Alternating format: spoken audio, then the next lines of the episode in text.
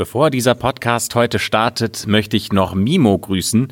Mimo hat uns geschrieben und hat gesagt, dass seine Oma früher Mimo ähm, die Märchen vorgelesen hat und unser Podcast eine Erinnerung an diese Märchen sind. Und Mimo hört diese Märchen auf dem Weg zur Schule oder auch mal abends zum Einschlafen. Vielen Dank, Mimo, dass du uns geschrieben hast. Das freut uns wahnsinnig. Und wenn du da draußen auch gerne erzählen möchtest, warum dir Märchen so gut gefallen und welches Märchen du vielleicht gerne mal hören möchtest, dann schreib uns doch an altemärchen.julep.de und Julep schreibt man J-U-L-E-P. Das findest du auch nochmal in den Show Notes oder in der Beschreibung von dem Podcast. Da steht nochmal die E-Mail-Adresse, falls du es jetzt gerade nicht mitschreiben kannst. Und ich bin gespannt zu erfahren, ob deine Oma dir früher dieses Märchen auch vorgelesen hat und ob es sich für dich vielleicht gerade so anfühlt, als ob deine Oma neben dir sitzt und dir das folgende Märchen vorliest.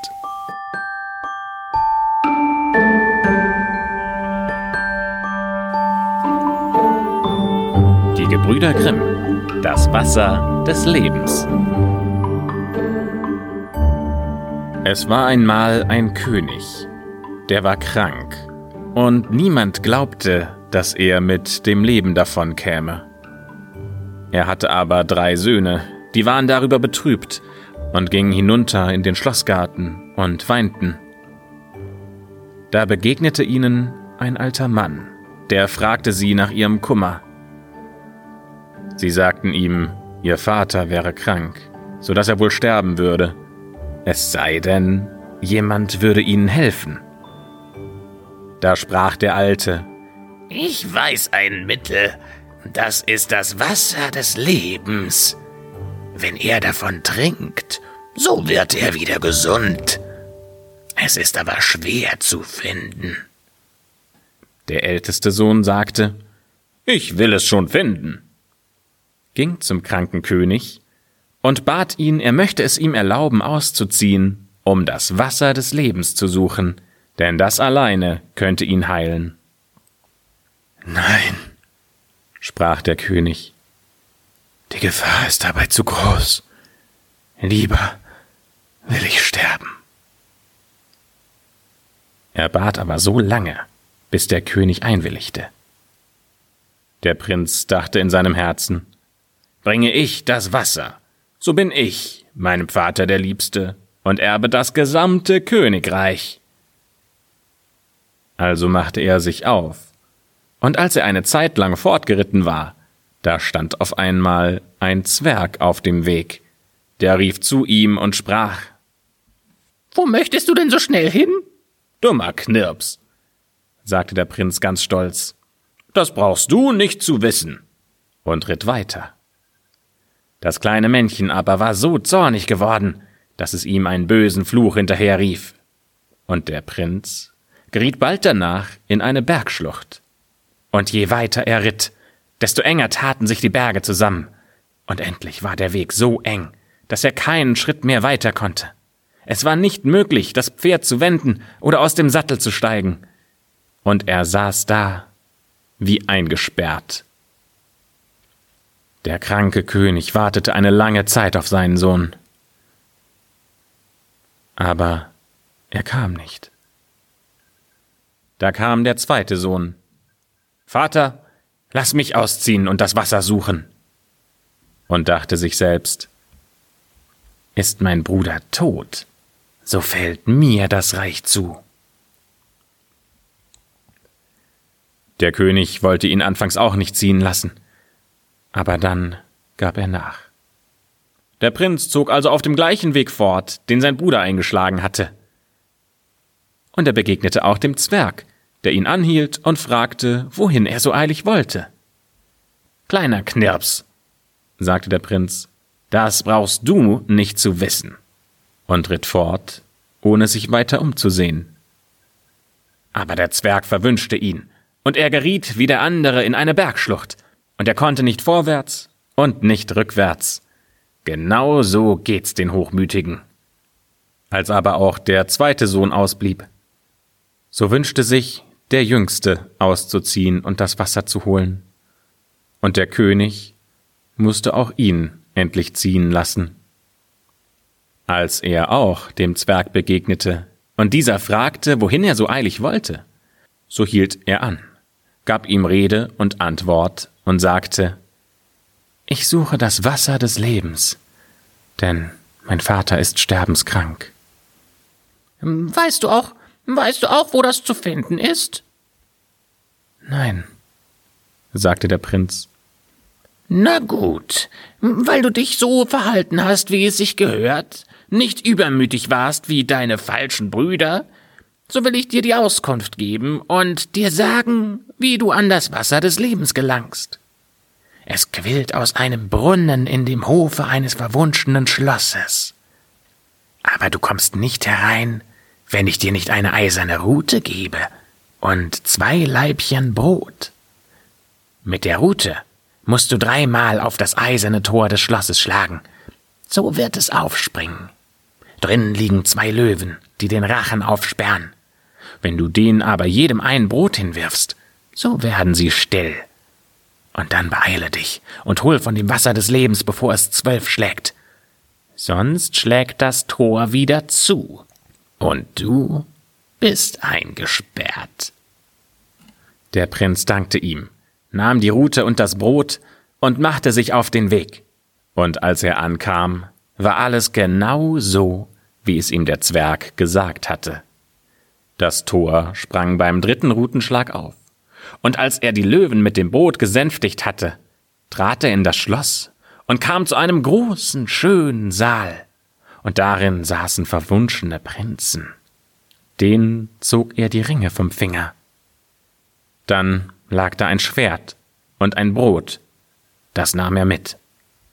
Und weiter kam er in ein Zimmer, darin stand eine schöne Jungfrau, und die freute sich, als sie ihn sah. Sie küsste ihn und sagte, er hätte sie erlöst, und er sollte ihr ganzes Reich haben, und wenn er in einem Jahr wiederkäme, so sollte ihre Hochzeit gefeiert werden. Und dann sagte sie ihm auch, wo der Brunnen wäre mit dem Lebenswasser, aber er müsse sich beeilen und daraus schöpfen, ehe es zwölf schlägt. Dann kam er weiter und kam endlich in ein Zimmer, wo ein schönes, frisch gedecktes Bett stand. Und weil er so müde war, wollte er sich erst ein wenig ausruhen. Also legte er sich hin und schlief ein. Als er erwachte, schlug es Viertel vor zwölf.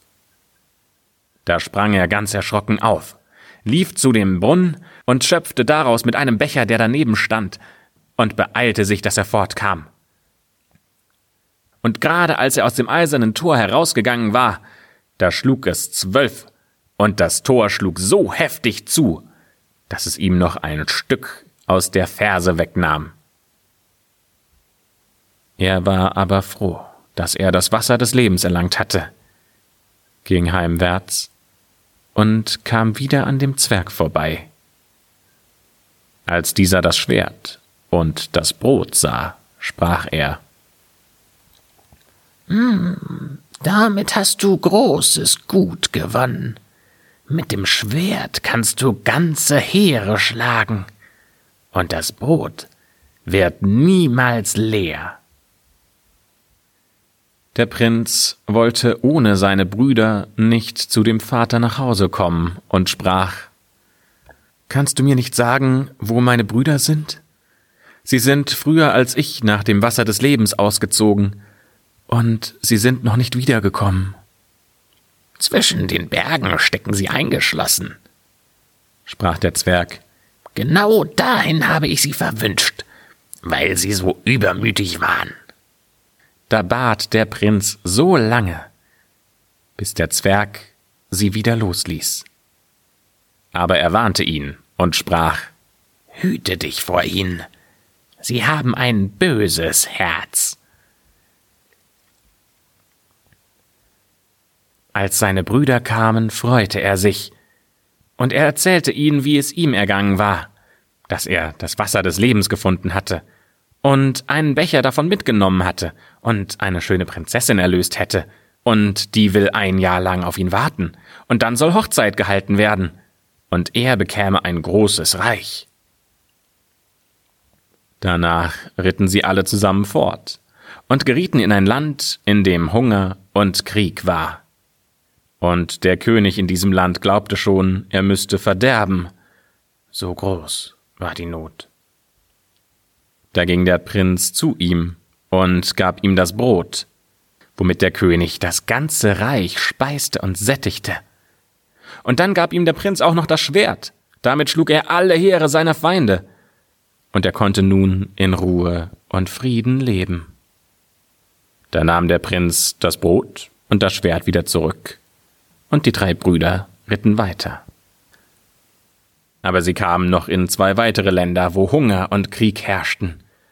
Und jedes Mal gab der Prinz den Königen sein Brot und sein Schwert, und so hatte er nun also schon drei Königreiche gerettet. Und danach setzten sie sich auf ein Schiff und fuhren übers Meer. Während der Fahrt, da sprachen die beiden Älteren untereinander. Der jüngste Sohn hat das Wasser des Lebens gefunden, und wir nicht. Ach, dafür wird ihm unser Vater das Reich übergeben. Das gehört aber doch uns, und er wird uns unser Glück wegnehmen. Da wurden sie rachsüchtig und verabredeten miteinander, dass sie beide ihren jüngsten Bruder ins Verderben stürzen wollten. Sie warteten, bis er einmal fest eingeschlafen war. Da gossen sie das Wasser des Lebens aus dem Becher und nahmen es für sich. Ihm aber gossen sie bitteres Meerwasser hinein. Und als sie nun zu Hause ankam, da brachte der Jüngste dem kranken König seinen Becher, damit er daraus trinken und gesund werden sollte. Kaum aber hatte er ein wenig von dem bitteren Meerwasser getrunken, so wurde er noch kränker als zuvor. Und als er darüber jammerte, da kamen seine beiden älteren Söhne und klagten den Jüngsten an, er hätte ihn vergiften wollen, und sie brächten ihm das rechte Wasser des Lebens und reichten es dem König. Kaum hatte der davon getrunken, so fühlte er seine Krankheit verschwinden. Und er war so stark und gesund wie in den jungen Tagen.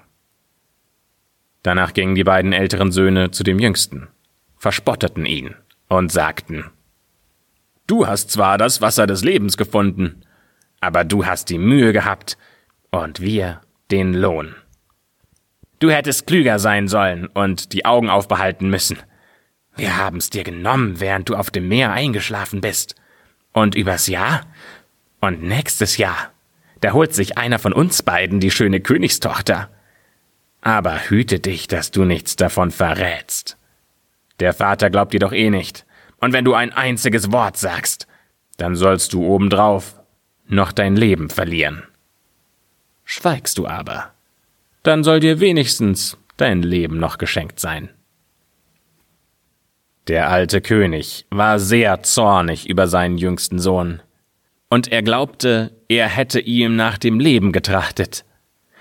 Also ließ er den kompletten Hof versammeln und sprach das Urteil über ihn. Er sollte heimlich erschossen werden. Als der Prinz nun einmal auf die Jagd ritt, und nichts Böses vermutete. Da musste des Königs Jäger mitgehen.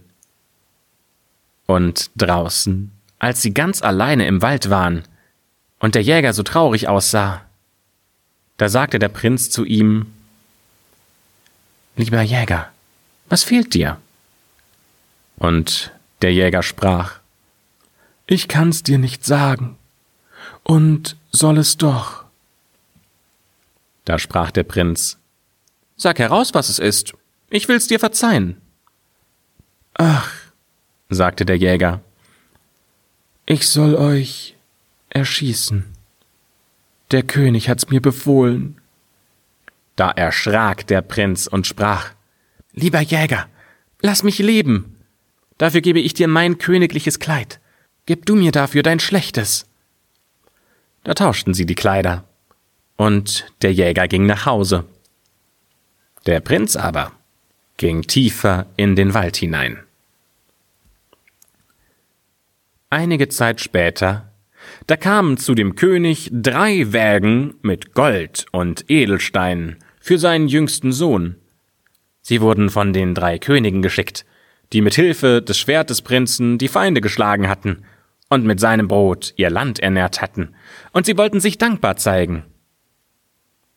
Da dachte der alte König, sollte mein Sohn unschuldig gewesen sein? Und sprach zu seinen Leuten, wäre er noch am Leben, wie tut's mir leid, dass ich ihn habe töten lassen. Er lebt noch, sprach der Jäger. Ich konnte es nicht übers Herz bringen, euren Befehl auszuführen. Da fiel dem König ein riesiger Stein vom Herzen, und er ließ in allen Reichen verkündigen, dass sein Sohn wiederkommen dürfte, und er sollte in Gnaden aufgenommen werden. Die Königstochter aber ließ eine Straße vor ihrem Schloss machen. Die war ganz golden und glänzend, und sie sagte zu den Leuten, wer darauf zu ihr geritten käme, der wäre der Richtige, und den sollten sie einlassen. Aber wer daneben kommt, der wäre nicht der Richtige, und den sollten sie auch nicht einlassen. Als nun die Zeit gekommen war, da dachte der Älteste, er wollte sich beeilen, zur Königstochter zu kommen und sich für ihren Erlöser auszugeben.